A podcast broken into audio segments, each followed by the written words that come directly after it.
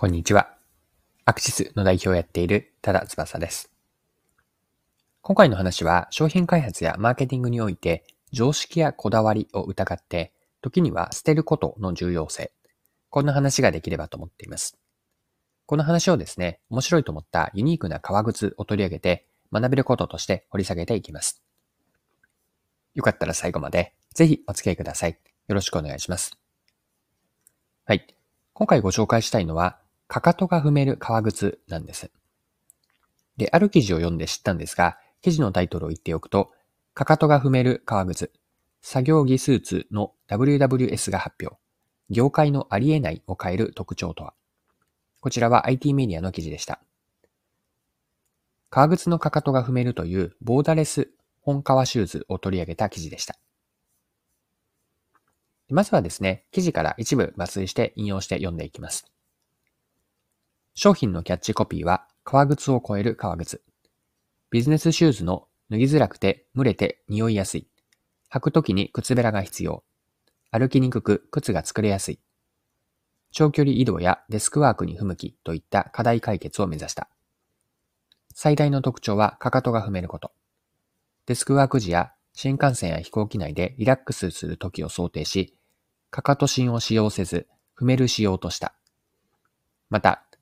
履き口の内側に伸縮性のあるシークレットサイドコア、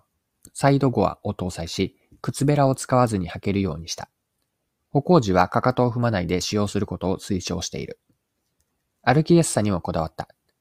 軽量のアウターソールを採用し、長時間履いても疲れにくくした。中敷きには消臭繊維、モフと抗菌繊維を使用するなど衛生面にも配慮している。はい。以上が IT メディアの2022年の8月4日の記事からの引用でした。では、このかかとが踏める革靴について、開発された背景とか狙いについて、もう少し記事から詳しく見ていきましょう。また読んでいきますね。なぜかかとが踏めることにこだわったのか。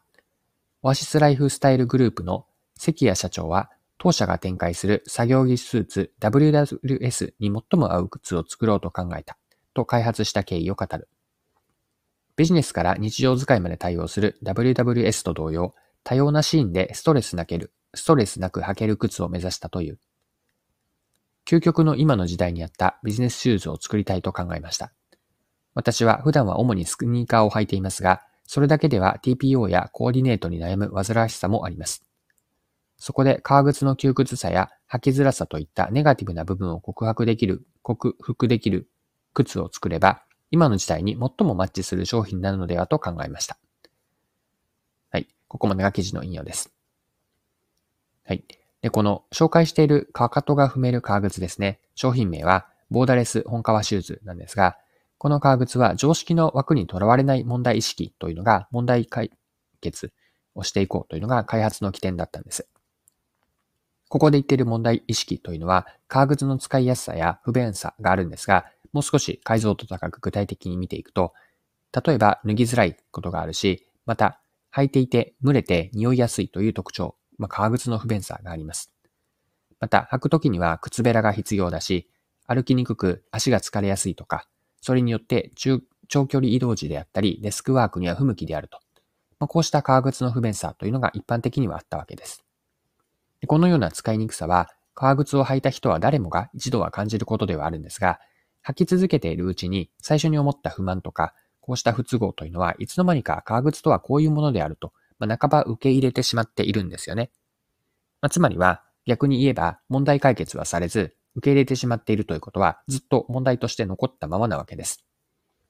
また、履く時の面倒さでついつい靴のかかとを踏んでしまうっていうのはよくやってしまいがちじゃないかなと。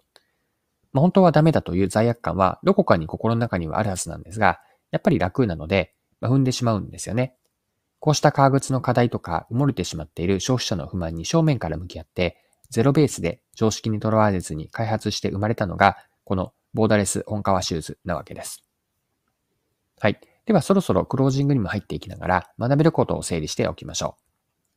一言で表現をすれば、学びというのは、売り手都合の問題を解決し、お客さんに価値を提供していくことの重要性です。もう一度繰り返すと、学びは売り手都合の問題をしっかりと解決し、お客さんに価値を提供していく重要性です。当たり前になってもはや普段は意識しないことにも、中には、よくよく考えると使いにくかったり、不便さって残っているんですよね。作り手や売り手の論理であったり、例えば、それは何々はこうあるべきという決めつけになっていないか、その決めつけによって結果としてお客さんに不都合を押し付けていないでしょうか。売り手の都合というのは、買い手の、うんと、不都合だったりして、また売り手の合理的なやり方というのは、一方の買い手にとっては非合理だったりするんです。この状況を解消するためには、一度まっさらな状態になって、常識やこだわりを外してみるといいんです。ここで大事なのは、自分にはまだ見えていない、気づいていない一面があるのではないかという健全な疑いの目を持つこと、こうした意識を高めておくことだと思うんです。無知の無知と、つまり、わからないことが自分には分かっていないという無知の無知は常にあるという自覚があることによって、それを無知の知、わからないことを気づいていると、こういった状況に変えることができます。常識というフィルターを外した世界を改めて見ることで、解決すべき問題に気づけて、そこからお客さんへの価値創出につなげられます。はい。そろそろクロージングです。今回は、かかとが踏める革靴を取り上げて学べることを見てきました。最後に学びの部分ですね。もう一度振り返ってまとめておきましょ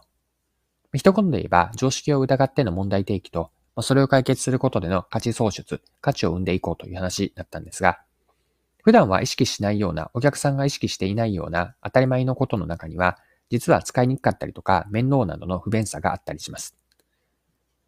何々はこうあるべきという売り手とか作り手の論理でお客さんに不都合を押し付けていないか、こうした問いかけというのは意識したいものです。その時に自分にはまだ見えていない一面があるという健全な疑いの目を持って、常識をあえて外しにかかることで解決すべき問題が見えて、ビジネスチャンスにつながり、それを解決することによって価値を生み出していく、価値、価値創出につなが、つなげていきます。はい。今回も貴重なお時間を使って最後までお付き合いいただきありがとうございました。それでは今日も素敵な一日にしていきましょう。